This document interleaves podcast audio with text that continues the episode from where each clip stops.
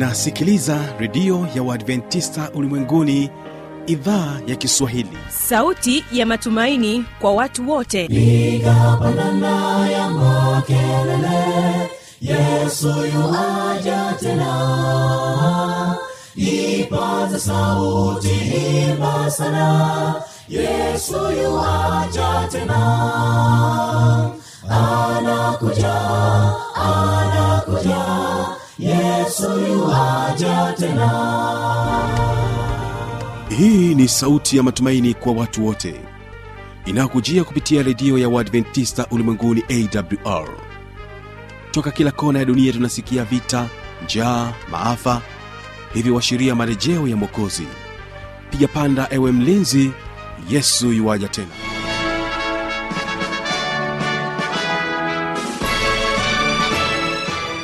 unaendelea kuitegea sikio idhaa ya kiswahili ikikutangazia kupitia masafa mafupi ya mita bendi 25 kutokea hapa mkoani morogoro na vilevile vile kupitia rock fm hii leo mtandao wetu unaweza kutupata kwa www awr org. Hii leo tutakuwa na kipindi cha biblia ya kujibu na hapa tutabarikiwa naye mchungaji emmanuel andrew pamoja naye fanuel tanda wakijibu maswali yako ambayo yaliweza kutufikia hapa studio. Basi moja kwa moja tuangalie watakaotubariki kwa njia ya nyimbo. Katika wimbo wa kwanza tutabarikiwa na waimbaji wa dodoma adventist chorus wakija kwako na wimbo unaosema tazameni mwanakondoo. Lakini katika wimbo wa pili basi kwaya ni wavunaji na wimbo ni kusudio. Naamini tutabarikiwa na hawa paa waimbaji wa dodoma adventist chorus tazameni mwana kondoo tazameni ni mwanakondo achukuae dhambi ya ulimwengu aliyechinjwa tangu kuwekwa misingi ya dunia. Huyu ndiye habari zake zilinenwa kwamba atakuja kukomboa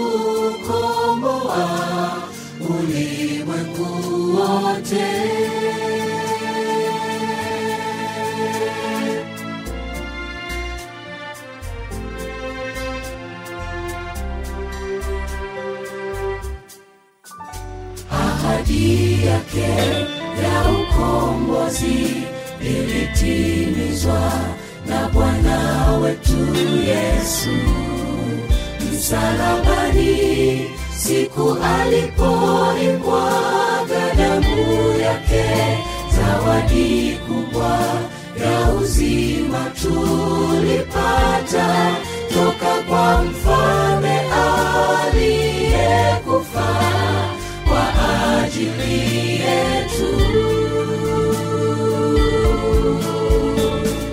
Damu hiyo iliyomwagika inatosha kusafi dhambi za watu wote wanaomwamini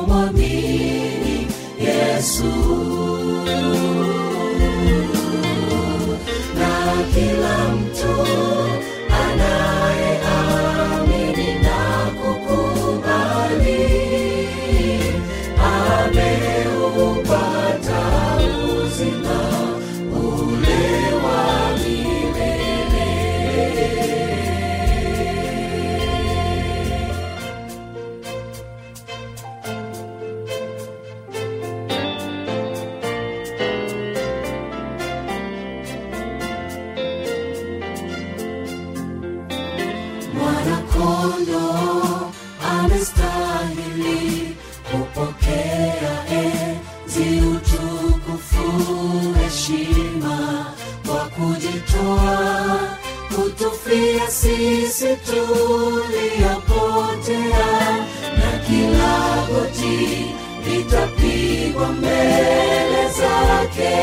kila ulimi utamkiri yeye mkombozi wetu.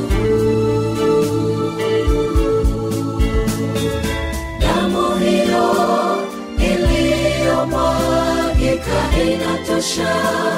Kusafi dhambi za watu wote wanaomwamini yesu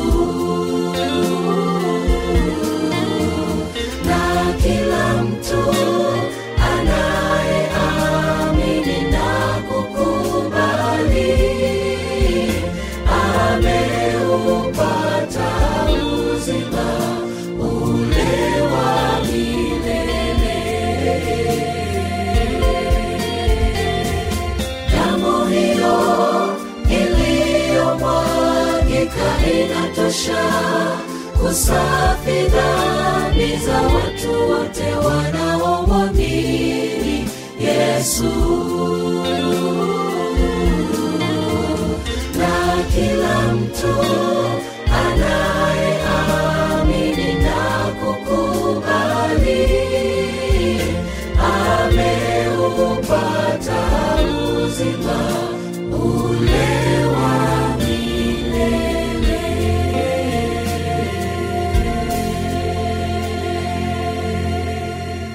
na kwa wimbo huo huyu hapa fanuel tanda pamoja naye mchungaji emmanuel andrew.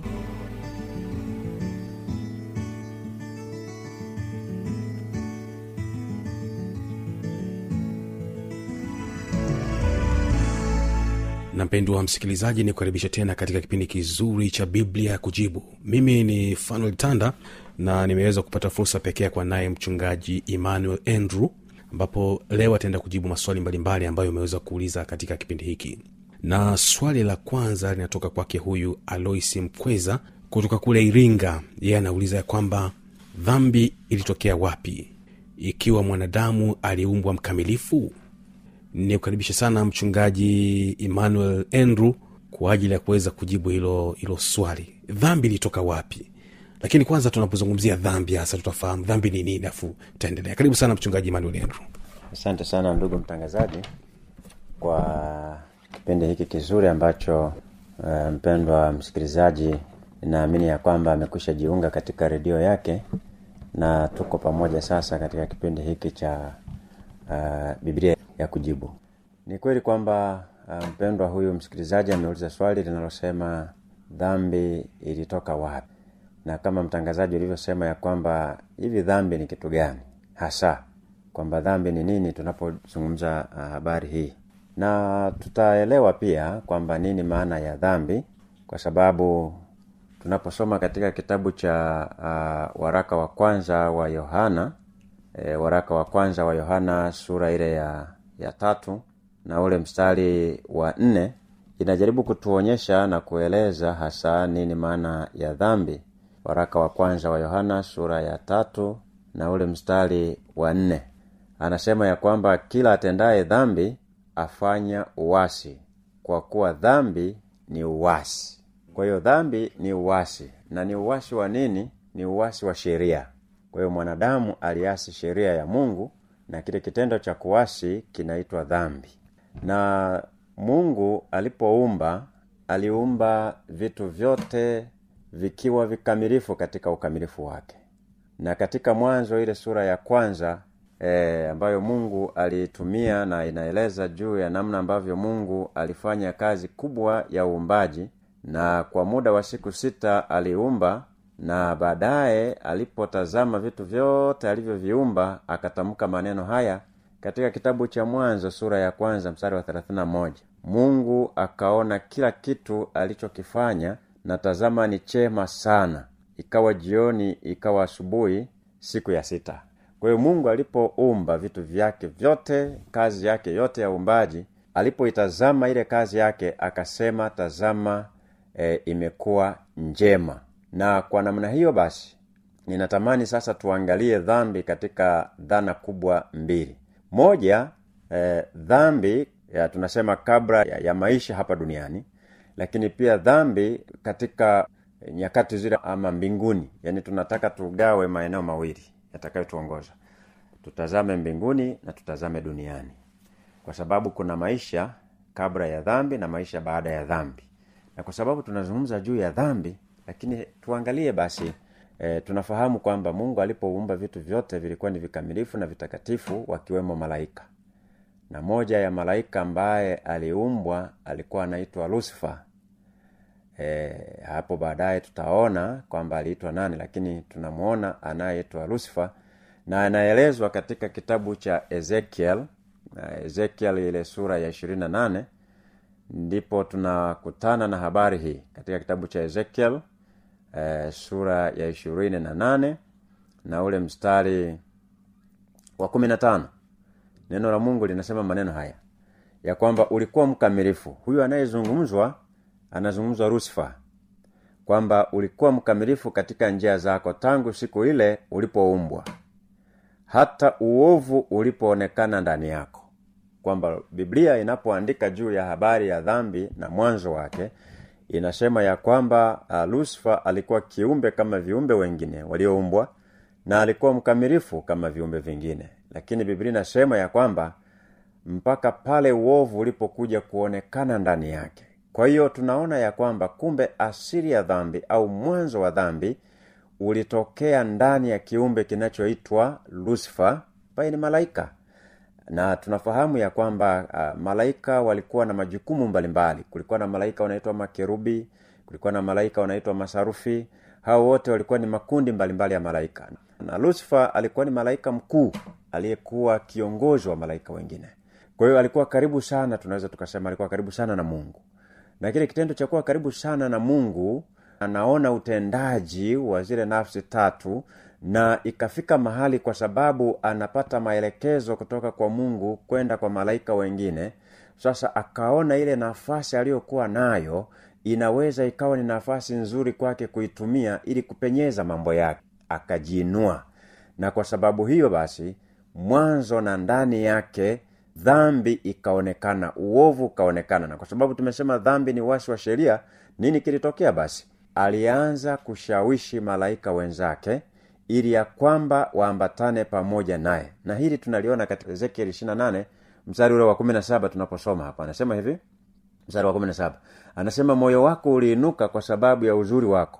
Umeiharibu hekima yako kwa sababu ya mwangaza wako. Nimekutupa chini nimekulaza mbele ya wafalume wapate kukutazama. Kwa hiyo moyo wa lusfa uliinuka akajinua akajinua ndani yake.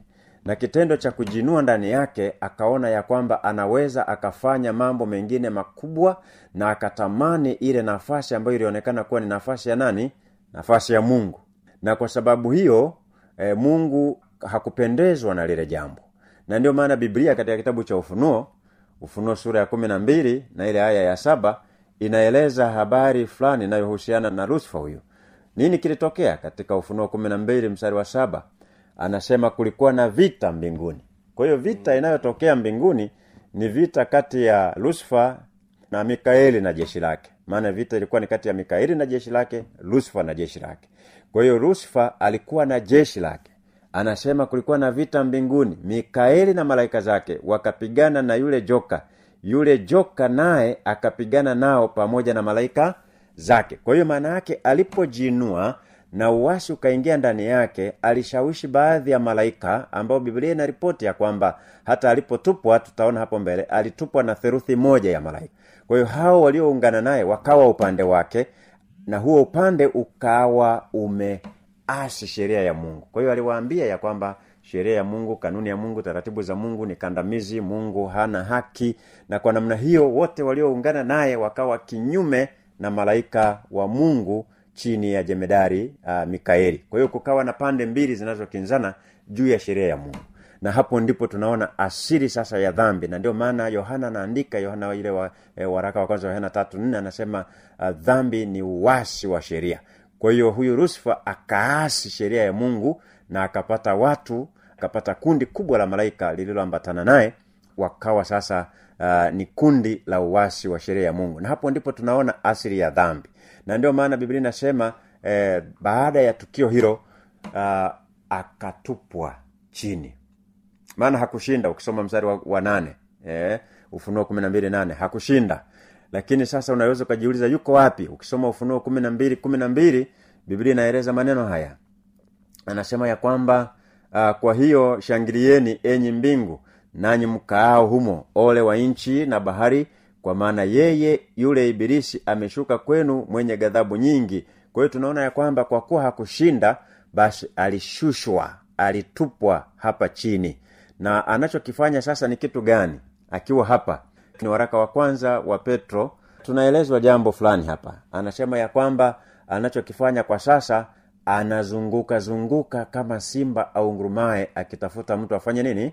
Ammeze kwa hiyo kazi ya shetani ni kutafuta. Na aliposhuka hapa mbinguni ndio utagundua ya kwamba katika uh, wakati ule mungu alipomuumba mwanadamu tunapozungumzia sasa hapa duniani mwanadamu huyo alikuwa mkamilifu na yeye na kwa sababu ya ukamilifu wake mungu alimpa sheria na taratibu. Katika mwanzo 217 alimwambia unaweza kula matunda yote ya miti lakini usile matunda ya mti ulio katikati kwa sababu ni, ni mti ambao matunda yake ni ya ujuzi wa mema na nini na mabaya. Na anamwambia kwamba siku utakapokula utakufa hakika. Na kwa sababu shetani alishakuwa ni mpingaji yani mpinga sheria ya mungu.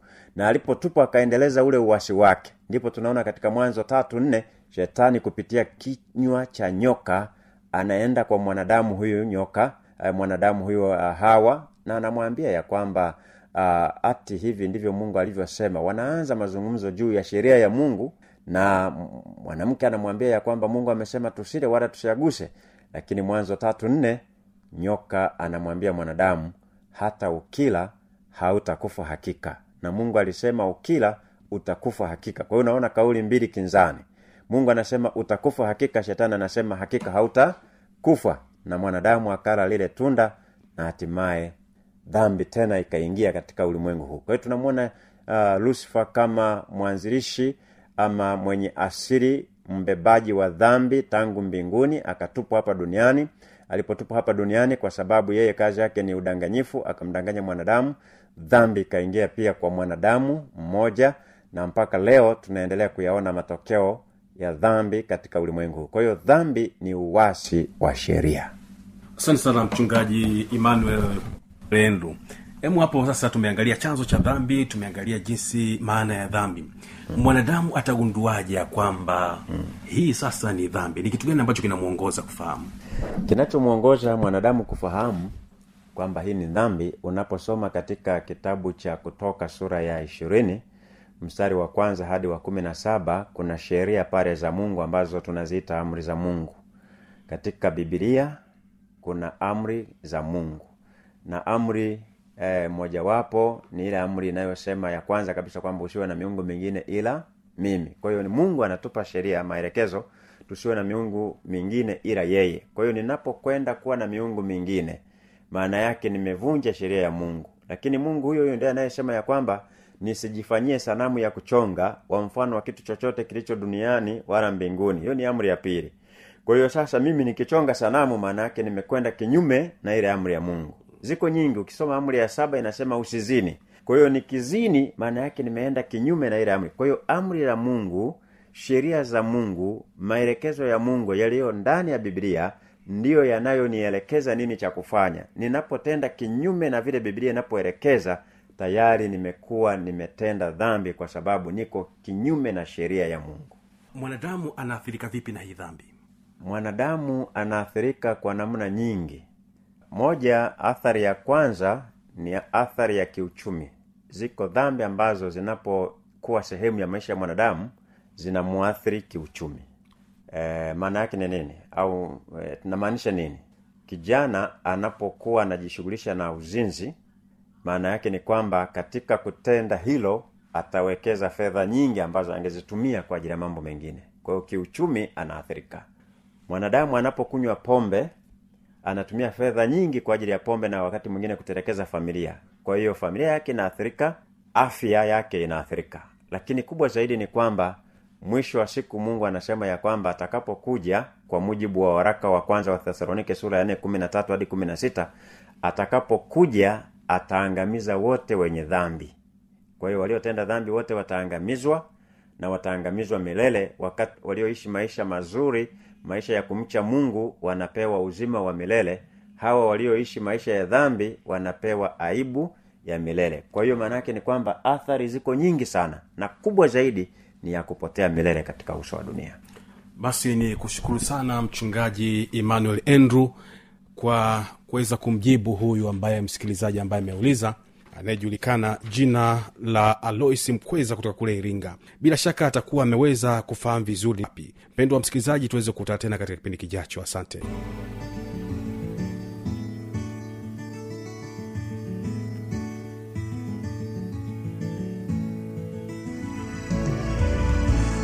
naamini ya kwamba kupitia majibu ambayo umeweza kupatiwa hapa studio utakuwa umejifunza mengi kumbuka kuwa mwalimu kwa mtu mwingine anayekutegea sikio na mungu ataendelea kukubariki sana.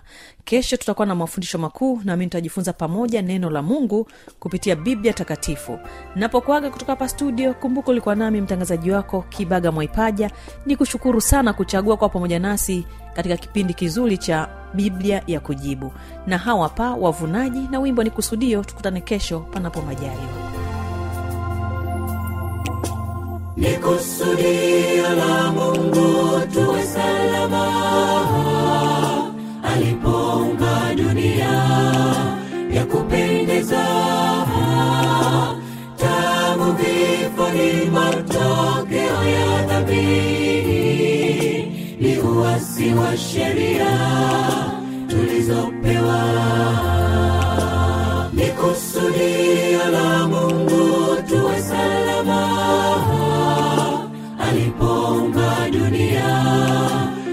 kupendeza tangu vifo ni matokeo ya dhambi. Ni uwasi wa sheria tulizopewa. Tazama miaka ya kuishi ni sabini. Na tena tukiwa nazo nguvu themanini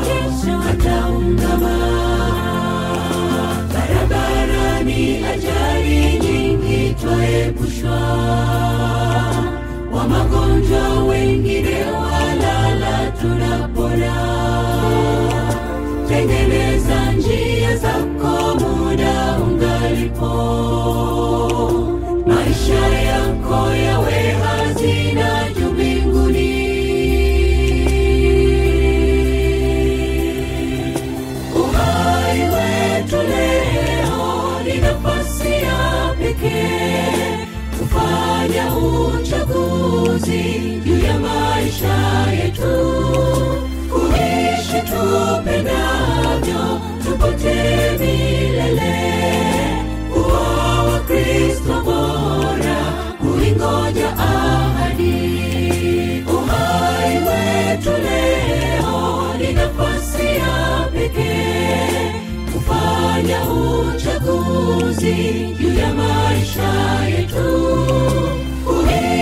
kuishi tupote milele